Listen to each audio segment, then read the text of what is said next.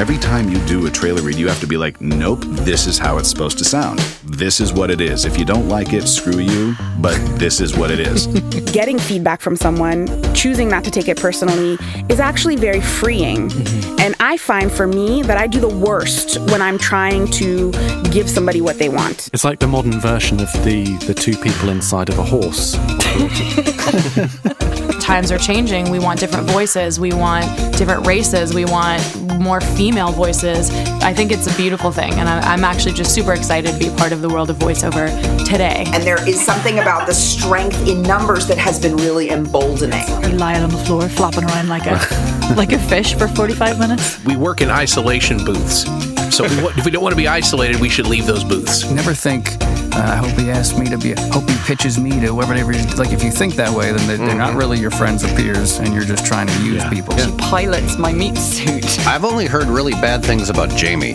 Right. Well, yeah, that know, makes sense. That makes you sense. gotta watch the Brits, though. Instead of trying to figure out how to get into it, I just brought a bunch of people together that none of us knew the industry. Stop wiping expectations on any audition. It's never give up and be the most persistent person in the room. It's always those that are the last ones standing. You're going to get a lot more no's than you get yeses, and I, that's true for me today. Hello, hello, welcome to the podcast. Now, today we're talking about a subject that is, well, taboo to some people money. We're going to be discussing cash flow, debt, money management, invoicing, chasing up payments, all these kind of things that we all have to deal with on a day to day basis as we're all pretty much freelancers in our industry. Um, and I'm joined by someone who is not only a financial expert, but she used to be in the entertainment industry herself. And she is Stephanie O'Connell. You may be familiar with her appearances on television, in blogs, her YouTube channel. She's very popular on social media and Twitter and Instagram and all that kind of stuff. So she's she uh, she's everywhere, and now she's here. Um, so I want to thank Stephanie for being very very generous with her time and her knowledge and speaking to me. We recorded this in New York uh, a couple of weeks ago, and it was a pleasure. Um, before we get to that, though, I want to make a little announcement. You may have seen already, actually, I announced this a couple of days ago, actually last week, uh, that I'm launching VO School Launch. this is a training program, actually, that is a full introduction to the voiceover industry in 15 steps. Now, this is training with me, one to one over Skype or Zoom or in person if you're in the Philly area. And we pretty much go through everything, and it's, of course, customized to you because it's one to one. But it's a full introduction to the industry, the different genres, the business side, the marketing side, the home studio setup, of course, and setting up your space and all the technology and the, everything like that. And it's intended for people who are early in their career or who are completely green to the whole thing, just getting started. So if you want to find out more about that, just go to the website voschoollaunch.com. There's two L's in the middle of that because it's school and launch. So that's voschoollaunch.com and check it out. If you want to get in touch, just go to the website, go to the contact page, shoot me a message. And okay, that's enough promoting of that. So we'll have a couple of quick ads and then we'll get to our interview with Stephanie O'Connell. As a voice actor in 2019, you're more than just an actor. You are a business.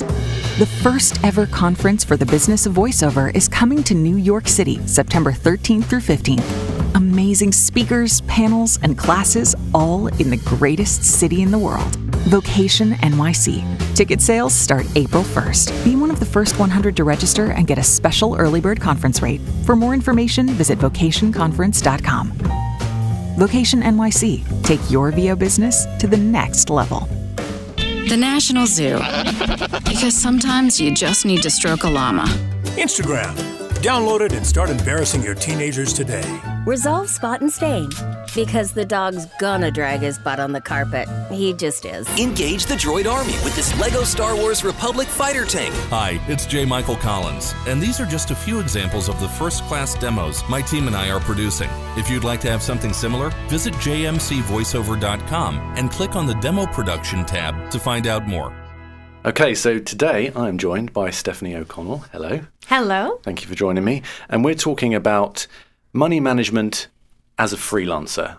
which is a fairly in depth subject, and everyone who listens to this is going to have some nightmare story probably to tell, um, and certainly millions of questions. So thank you for joining us. I really I'm appreciate it. thrilled to be here. I love talking about money, so it's a pleasure. Good, yeah. Okay, so let's talk about you first and how you got started in all this stuff. So, when was it and what did you do? Oh, I have a circuitous route to this role that I'm in now.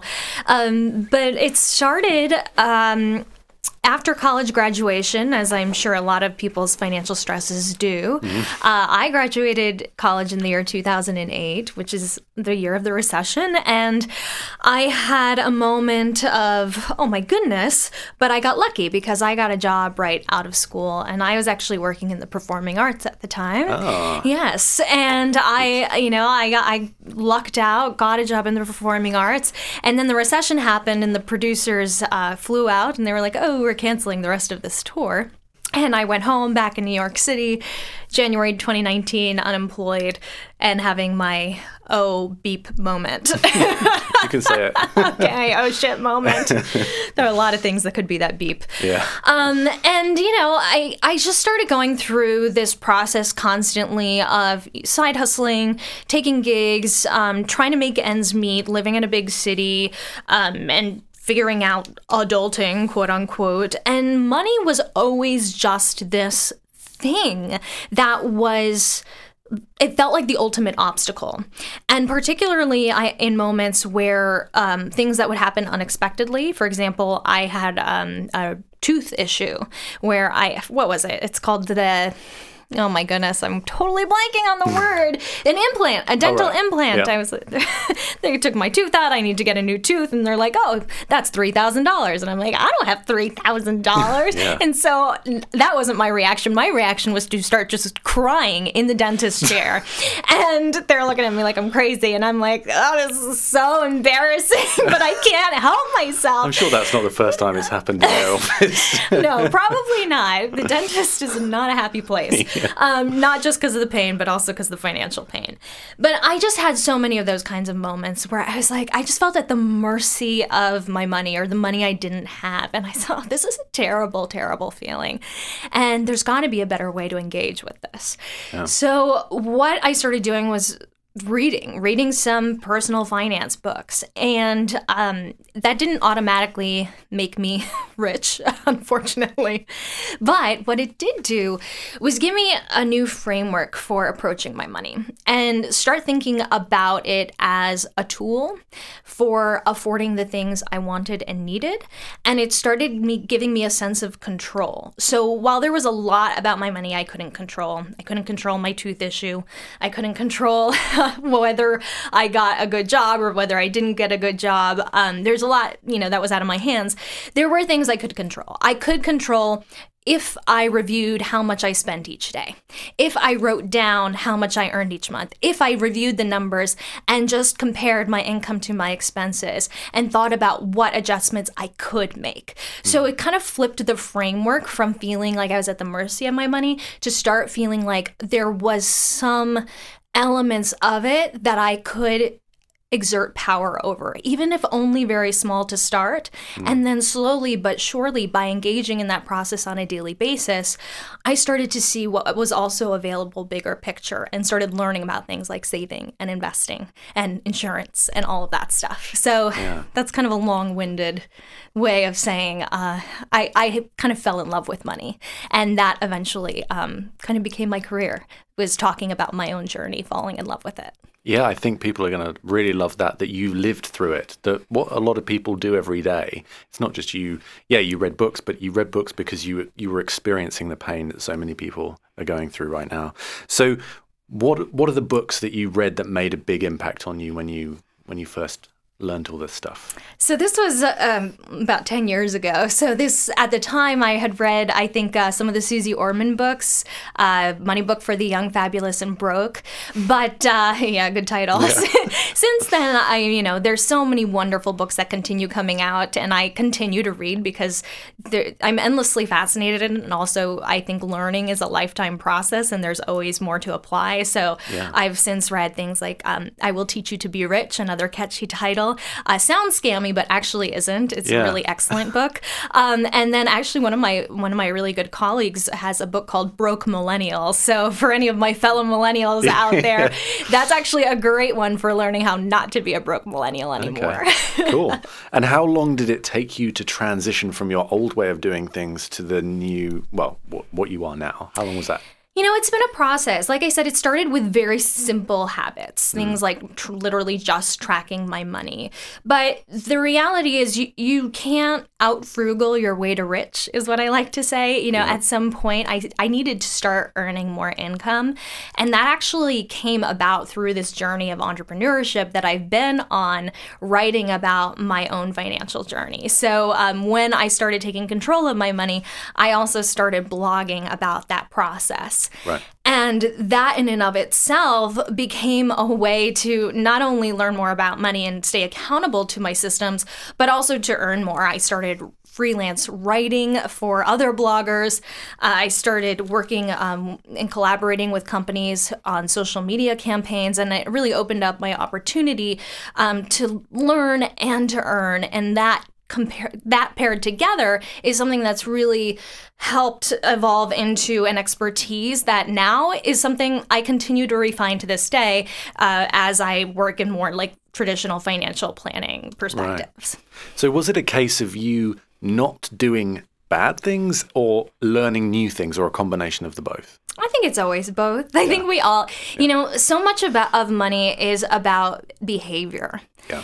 And I think that's one of the things that a lot of traditional financial advice kind of glosses over. Everybody knows they need to spend less than they earn, but it's actually doing it mm. that's the challenge. Yeah. And for me, you know, I have my triggers to this day where that's the challenge, but I also have better systems of managing it. And and the simple act of tracking my money, which I do to this day, I write down literally every penny I spend and I review it every week. Mm. Um, that keeps me in in check. Even if I do go over, I'm not going to have gone over for a year because I know I've reviewed my expenses every week. If I go over for a week, that's not a huge deal. Yeah.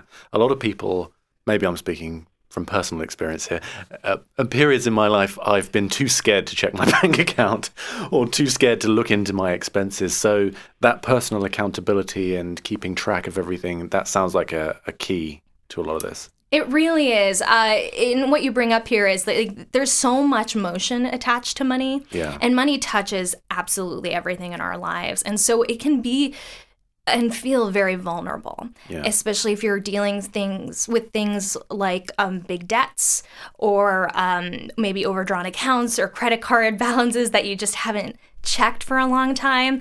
And that's why I think uh, engaging with financial content, whether it's through books or blogs or podcasts or whatever it is, is really valuable because it tells you that one, there's nothing about you personally that has made you bad at money. You are not bad at money. You may have had some bad financial behaviors, mm. but everybody has at some point, and you're not alone in that. And also, it doesn't mean you're resigned to practicing those behaviors for the rest of your life. Every moment offers you a new opportunity to choose a new and better financial behavior going forward. So the the thing you have to do is kind of like give yourself permission for your past mistakes and go ahead and face down the, the numbers and face down the fear and you see your confidence grow as a result of doing that yeah and and this feeling of guilt is is uh, you know a strong motivator for positive and negative things um, but it's crazy to me that uh, and this is, was the case in the UK too. I'm pretty sh- sure it's the case over here that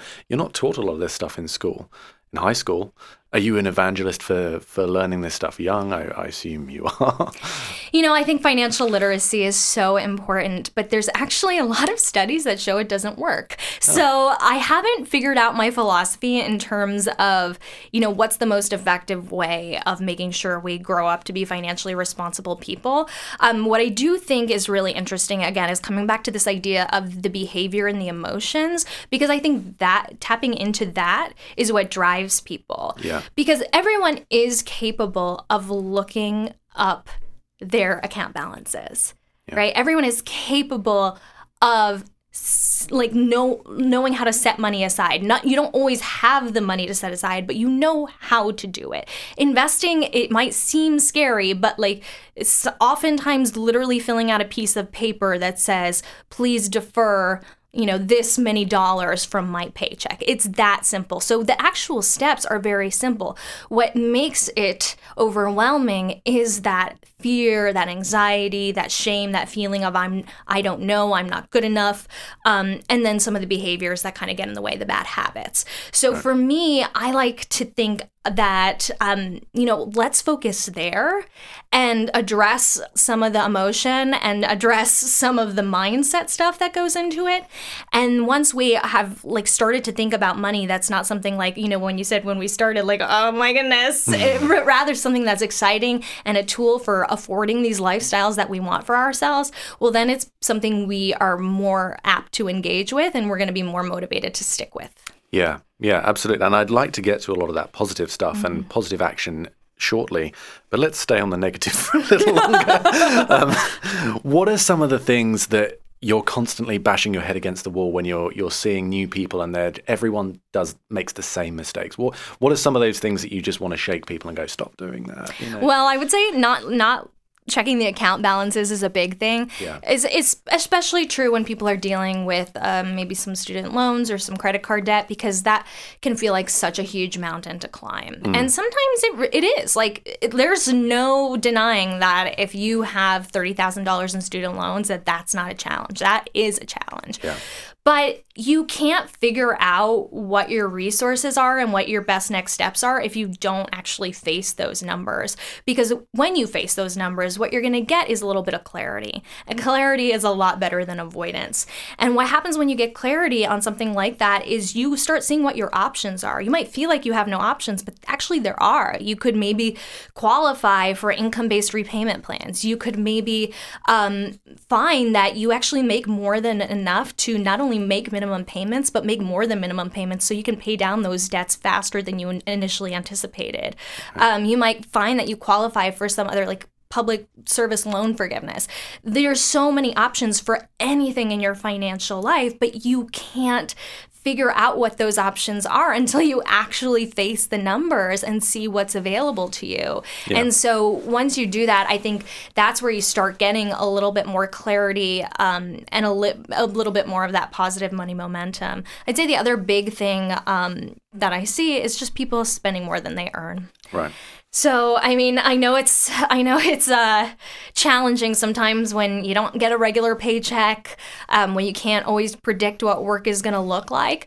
But for that, I just tell folks to to think about the elements that they can control. So you might not be able to control whether you get paid every two weeks the same amount, but you probably c- can know exactly how much it costs to run your lifestyle every month. You know how much your your rent or your mortgage payment is.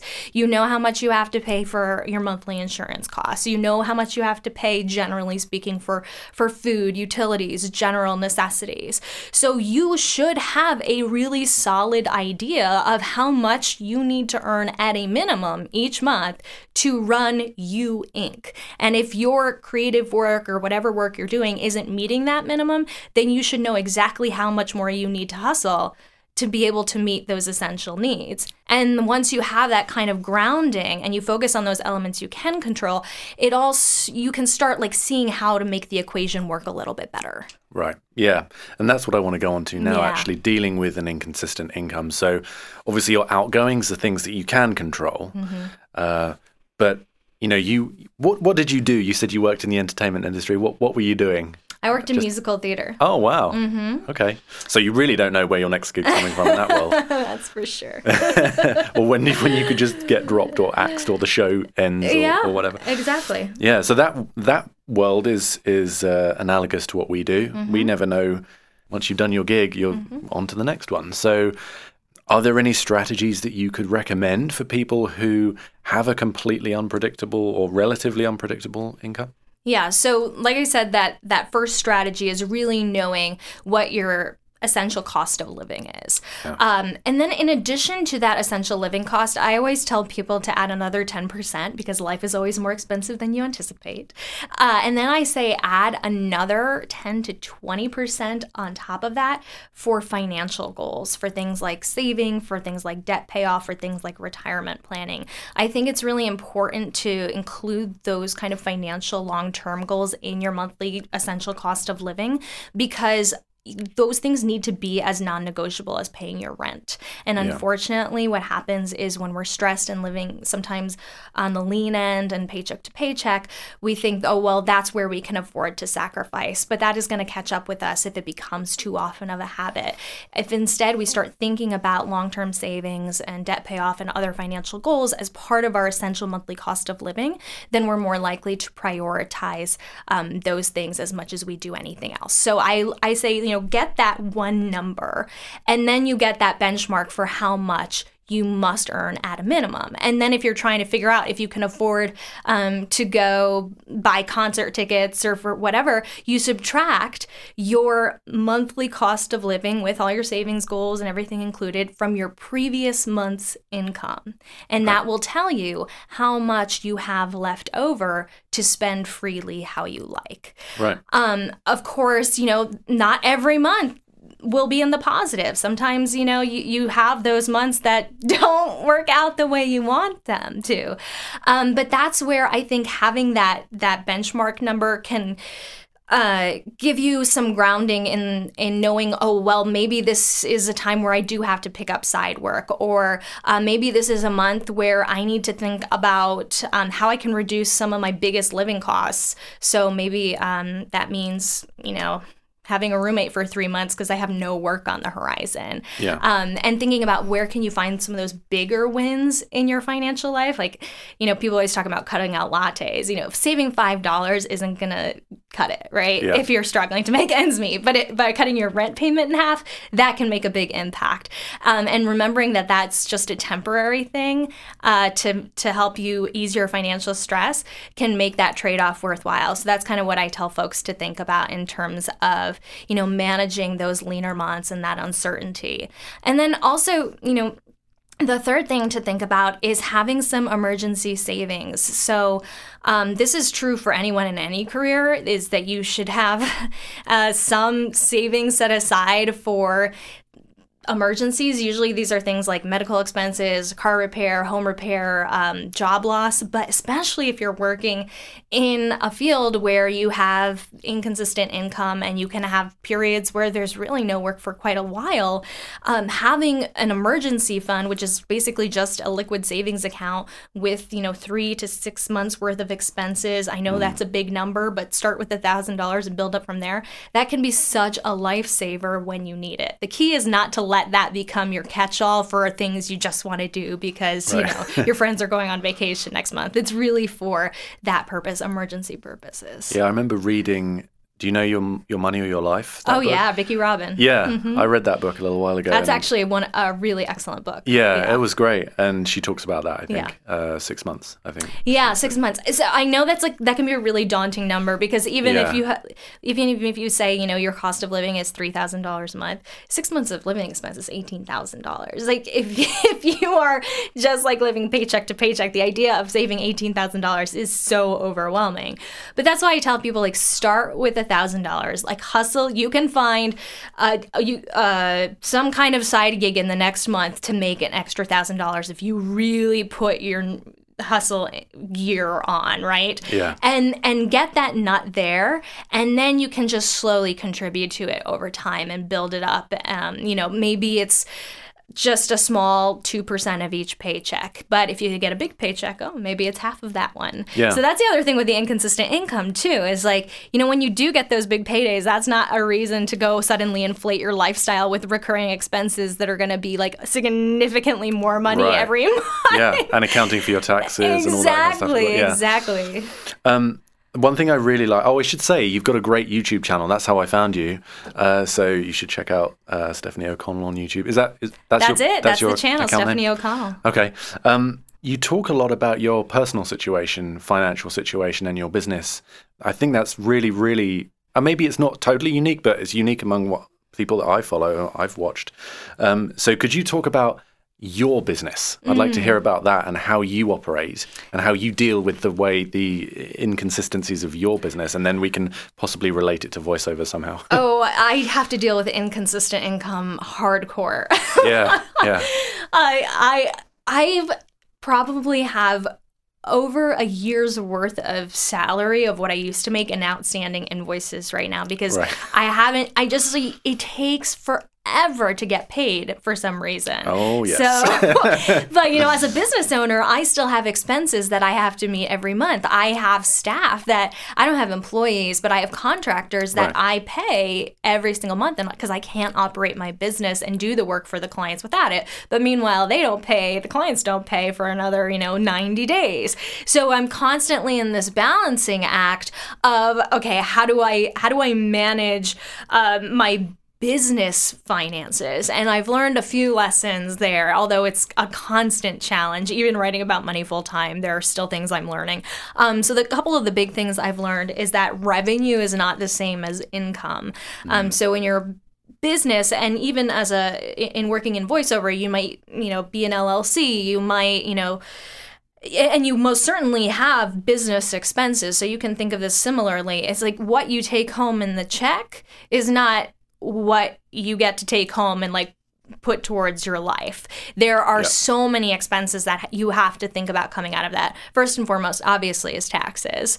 Um, so, like, my policy is I just put I'll I have to pay a lot of taxes. So I put Yeah. about 40% of everything I earn into a separate account and then I just let that sit there for come tax time and with my accountant we go through it and then we just pull out of there. And if I've overpaid myself for taxes, I am so much happier than if I have to deal with the stress of having underpaid and then owing money that I don't have. Yeah. Um, the second piece of that is um, out of the check that comes in is dealing with all of my uh, my people I gotta pay, right? So I I have an agent, um, a talent agent that helps me uh, negotiate my contracts with clients, and he, he takes twenty percent of everything I make, so I gotta pay him out of that. I get, so now I'm out forty percent, I'm out twenty percent. Yeah. And then I got all the contractors on top of that. And so, you know, if I were to get a $5,000 check, well, it's not really a $5,000 check. It's maybe, maybe $2,000. And so making that distinction um, between revenue and income is really important because if I think I'm operating my lifestyle with $5,000 when in fact I have less than half of that, well, I'm going to find myself in trouble. And one of the ways that has been really helpful for me to make that distinction is by having separate bank accounts for those expenses. Oh, so I have created a separate business bank account. I have a separate business credit card. And you can do this even if you aren't incorporated. You can have a separate account that receives all of your checks for your work. You can have a separate account and a credit card that you pay all of your um, business related expenses from. And that really helps separate those things so that it's much easier to keep track of. It's much easier come tax time. And um, you are really making that distinction between what is coming in versus like what you actually get to keep. Yeah. Um, and so that's really important. Uh, there's another big one revenue doesn't equal income. Uh, keep your accounts separate and oh cash flow cash flow is king Yes. so um, this is another big one and this comes back to this idea of like knowing what your monthly cost of living is because you know it's all well and good if how whatever checks are on their way to you but if they don't come and land in your account before you need to pay your rent and your utility bills and whatever, well, then, you know, you're going to have a problem. You're going to be overdrawn. You're going to be paying credit card debt, whatever it is. So, um, what I've really focused on is not just having these one off projects, but also thinking about what are some um, smaller sources of revenue that I can create, but that I know I'm going to be paid for immediately. Right. So, you know, even if it's not the work in my heart of hearts I would love to be doing, the fact is, if I write this $500 blog post, then I'll have another $1,000 in my bank account. And that's exactly how much I need to kind of meet my cost for the month and that cash flow is is worth it it's worth the peace of mind even if i don't always love the work Yeah, yeah, no, absolutely. And coming back to when you talk about having multiple bank accounts, how does it work? You're you're invoicing for your business account, and then you're taking some of that percentage out to put it into your personal account. And yeah so yeah. i um i actually recently became an s corp so uh, that has kind of changed the way i, I pay myself because now i have to run that's payroll another entity. Yeah, that's a totally separate entity, and I can't speak to that well enough right now. Yeah. I'm tax is taxes is his own you know world. Um, but having having been an LLC for many years, uh, what I have done is I have um, my my personal checking, my personal savings, and then I have business checking and business savings. So I have everything deposited into my business checking account. Yeah. And then from there, I once or twice a month will withdraw some some money to my personal checking account. Right. And I that will be my quote unquote salary. Yeah, you're paying and then yourself, yeah. and then all my business expenses would also be paid from the business checking account. Yeah. Um, and one of the things I've also learned, money lesson learned as a business owner, is I've learned I need to keep that business checking account pretty full. Right. Um, because sometimes, like I said, those those invoices they, they take a while to be fulfilled, and um, you know I, I still have payments coming out recurring each and every month that are that are business subscriptions or you know contractors that are being paid from the business checking account. So there's just like I have an emergency fund for my personal life, I kind of have like an emergency buffer in my business checking account. Have you looked into or got opinions on any of these payroll services? Yeah, that- so that I? I just started using Gusto, which is a payroll service, but I I am like still kind of in process of Could you getting explain a little bit up. what they are? Oh, so my service is just um, one that pays me as an employee of my own company. Yeah. Um, and that way I don't uh, I don't have to file my taxes quarterly anymore because I was I'm I was a LLC 1099, so I would have to pay my taxes once a quarter. Yeah. But now with the payroll service and being an S corp, I'm going to be paying myself a regular salary, and then that taxes will be withdrawn from every paycheck, just like it is for Right. a traditional W two job. Yeah. So that that's a big shift, but uh, I'm still going through it, so I don't know all about it yet. That's nice.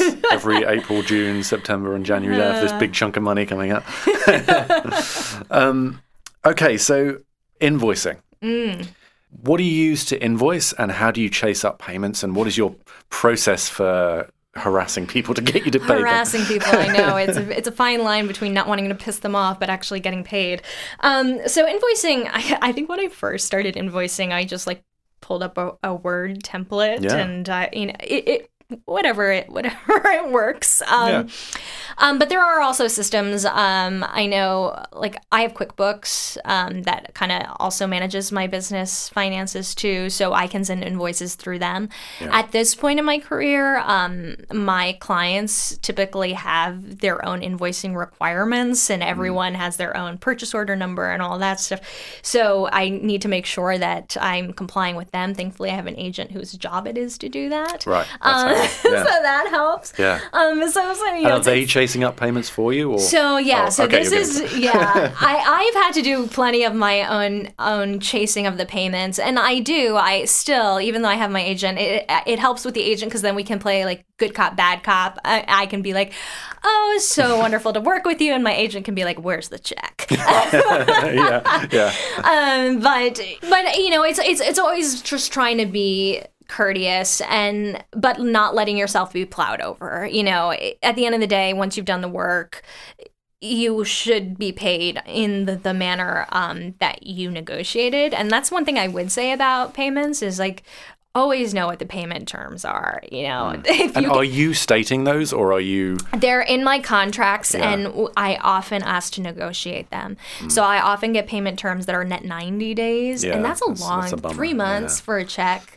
It's really tough, especially as a business owner. I have a lot of major expenses. So, Yeah. um, you know, if I'm producing a video for a client that costs several thousand dollars to make, I don't want to be out that cost plus my time and energy for the next three months, Yeah. you know? So, you know, some of the ways I've dealt with that is saying, okay, can this be net 30 or can we do 50% up front, 50% later? All that said, like sometimes you can't negotiate or sometimes you do negotiate and they still don't pay you on time. Yeah. But, you know, at least you have that conversation. And if you know the payment terms, then you can also better create your own financial plan, right? If you know Yeah. you're going to be paid hopefully within 30 days versus 90 days, you're going to need to change your financial cash flow equation by a lot. So you got to know that before you sign anything. Yep. And then I would say, in addition to that, um, I, I maybe this isn't an issue so much in voiceover, but uh, one of the big things for me is really being cognizant of um, term, like the term of the agreement. So you know, if I work with a client, um, that might mean that I can't work with any other client in that space. Oh yeah, we have for- okay, exclusivity too. yeah, Yeah, so if you voice for a toothpaste brand, Right. you can't go and voice for a competitor or something like that. Yeah. So I'm always cognizant of the term of the agreement as well as the payment timeline because the you know if they're saying we're not going to pay you for 90 days and the term is six months, I'm like okay, this is not going to work. right. Yeah. Yeah. Absolutely. yeah. Okay, great. Um, oh, and before we move on to audience questions, what about chasing up? I didn't. How how do you go? How do you approach that? Yeah. So I always like to start as professionally as possible. So I the the hard thing is finding who who the appropriate point of contact is because sometimes the person who hired you is not actually the person who's in charge of payroll. Yeah. And so what you really want to nurture is is your point of contact at the company that has hired you. That's where you really want to maintain a good relationship because that's someone who could potentially hire you again. Yeah. So if you can get past that person to whoever that person works with on the payroll side of it, that's good because it allows you to be a little bit more straightforward and aggressive with the person who's actually in charge of the payroll. So I would say like that's the first thing. Um, the second thing is to just be really clear about maybe taking a little bit of personal responsibility to start saying, "Hey, um, I just wanted to follow up on this. I I know I sent the invoice, but let me know if there were any corrections I needed to make. I haven't seen the payment. Maybe uh, I didn't submit quite right. Happy to uh, adjust anything as needed. That way, I'm kind of taking on the responsibility of you know, Yeah. maybe it was me. Yeah. But also, can Even you though you know it can you wasn't. check on this? yeah. Um, and then you know if they get back to you, hopefully they do. Um, and if they don't, you'd be like, hey, just checking, following up on this. Um. And then if they get back to you, uh, that's when I think you can ask for a date. Uh, so I try to get a sense, even if it's going to be a little bit longer, at least if I have a date for when that payment's coming, then at least I can plan my life around that. Yeah. That's what's really the challenge is the not knowing. So um, if, if I can ask them for a specific time frame of when they anticipate the check being issued, um, even if it's not as soon as I'd like, uh, that's a win. So I just I I really recommend that people, you know, really try to keep it as business oriented as possible and also really maintain and nurture the relationship with the decision makers and try to parse out the finances part of it because it's usually not the same person anyway who's paying you. That is the person who's hiring you. And there is an emotional element to this too. Mhm. If you feel like, you know, this person owes me money and you can get emotional about that, you don't want to start yelling and screaming. And yeah, and this is where out. it definitely helps to have an agent in your corner who can who can be a little bit more aggressive on your behalf. And what if you have to get aggressive? What are, what are, I mean, are you just getting lawyers involved and having them dealing with it, or are you sending threatening emails? How does it? How I mean, it? I've been fortunate enough. Well, my agent is also a lawyer, which helps. Oh, but yeah, uh, I've also been fortunate enough that you know, after a certain number of follow-ups, people do pay. Um, but it's it's um. It's just the, the level of persistence that I find is, is where I get aggressive. Yeah. Um, I I'll, start contacting someone every day if it comes to that. I don't want it to come to that. Yeah. But you know, uh, if I if I need to threaten legal action, I would Yeah.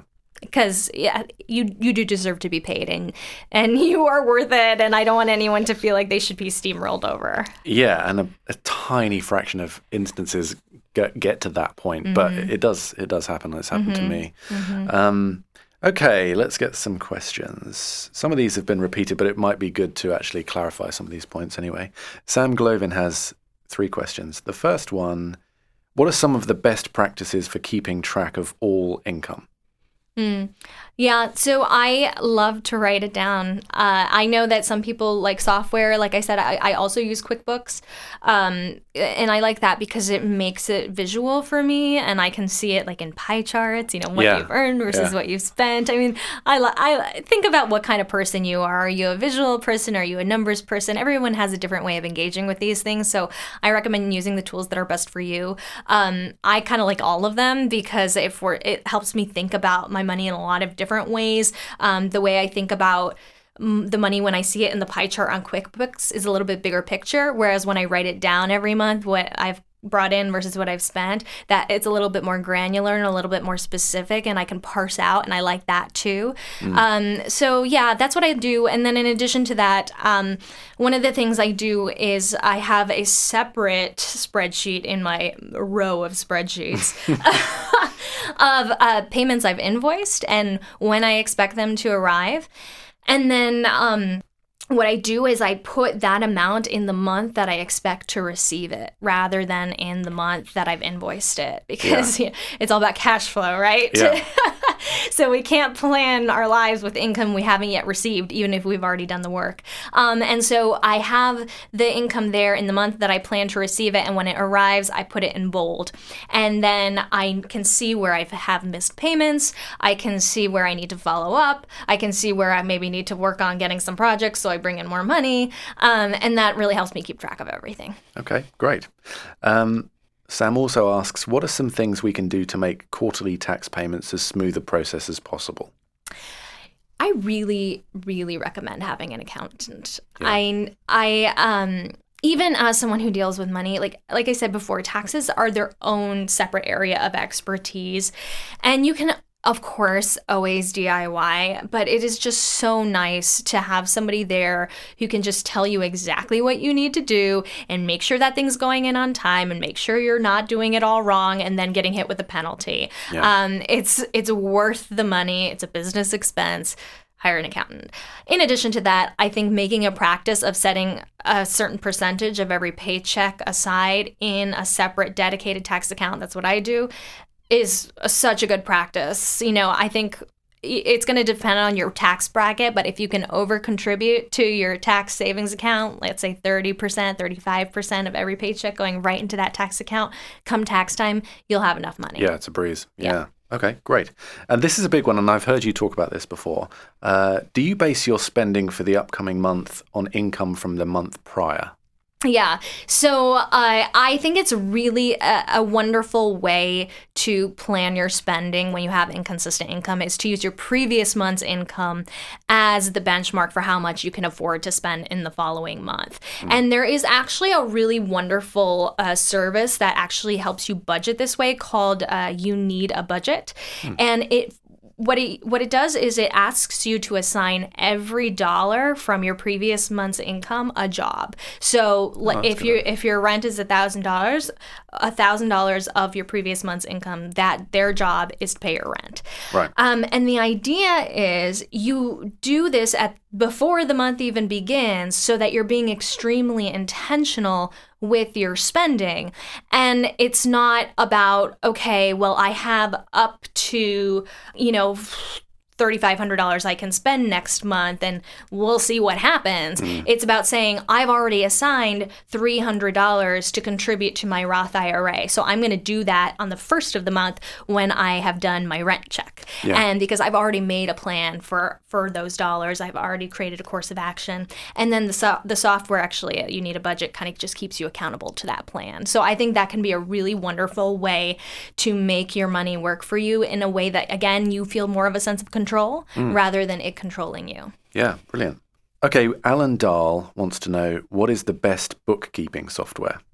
Mm. There's so many. I, I mean, I, I can't speak to the best. Um, I can speak to what I've used. I said I, I use QuickBooks, um, but I know that FreshBooks is big. Yeah, uh, I I have some friends use Wave. Um, you know, when it comes to money tools, I'm like do whatever works for you. And the first thing you try might not be the thing. And accept that and don't like turn off from dealing with your money because you had a bad experience. Just keep trying new things. It's like I like to think of um, you know, money management tools as like a kind of fitness routine. You know, I can't swim for the life of me. Like I can swim, but as a workout, it's not it for me. Right. Um, like rowing, nah, no, thank you. Um, yoga, like my brain goes too fast. I can't keep quiet. But like two years ago i got really into barre and then like four years ago i ran the marathon so like those are my two things and i'm 33 almost right so it took me like 30 years to find my thing. Yeah. Um, and I'm not saying it's going to take you 30 years to find a money management tool that works for you, but, you know, give it a little bit of trial and error. Think of managing your money as a practice like you do a fitness thing. It takes trial and error. It takes a kind of consistency and a constant re-engagement. And it's not just like one day you download this app and all your money woes are fixed. No, it's it's a constant practice and it's something you're going to continue to evolve over time. Yeah. Okay, great. This is the final question because we've got to wrap up. Uh, Jimmy Lee wants to know Is it the better strategy to pay down debt with the highest interest first by making larger payments or to pay off smaller amounts first and then put the money not being paid towards extra payments on that highest interest debt? Yeah, so this is um, these kinds of two debt payoff strategies are, are known as the debt snowball strategy and the debt avalanche strategy. And in the snowball strategy, what you do is you make the minimum payments on all of your debts, and then anything extra you put toward the debt with the lowest balance first. The idea being that if you kind of gain that momentum by knocking out that smaller debt, and then you continue to pay off like the increasingly larger debts, you're gonna feel that sense of momentum, and you're gonna feel like you've really accomplished something, and that's gonna help carry you forward into your debt payoff strategy. So that's the one one idea. The second idea is the debt avalanche, and that's again you're making those minimum payments on all of your debts, but then anything extra you put toward the debt with the highest interest rate because that mm. debt costs you the most over time. And then as you eliminate that debt, you kind of put the for- full force of your payments toward the debt with the next highest interest rate and the next, and so you kind of work your way down by interest rate. Now mathematically, the debt avalanche makes sense because you know a higher interest rate, rate debt it costs more money over time so if you tackle higher interest rate debt first then it will be cheaper overall to pay down that debt um, but if you do the snowball strategy, that's about having that psychological boost of right. momentum. So, you know what I say is any debt payment you make that is above the minimum is a win. Yeah. Okay, so t- take a strategy.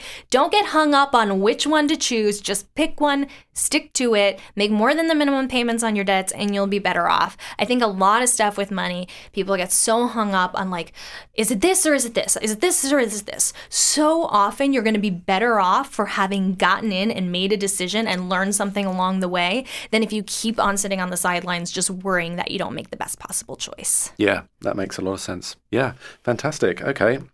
Well, thank you so much for all of that. That was fantastic and hugely beneficial, I'm sure, for our listeners. So, any final thoughts before we wrap up? Any final advice? I just, um, I guess my advice is is just like remember, money is a tool for affording a lifestyle you love. It's not something that's there to restrict you. It's something that can be a really powerful ally in in living life the way you want, pursuing the career you want, but you have to engage with it to make it work. Great. And how do people find you online if they want to? Yeah, I'm at Stephanie O'Connell on Instagram, on YouTube, on Twitter, pretty much anywhere Stephanie O'Connell. Fantastic. All right. Thanks very much. Thank you. Thank you to this week's guests. Thanks also to JMC Demos and IPDTL who sponsor the show. Thanks to Backstage Magazine, and a special shout out to Patreon super member Angus MacLeod. We'll see you again next time.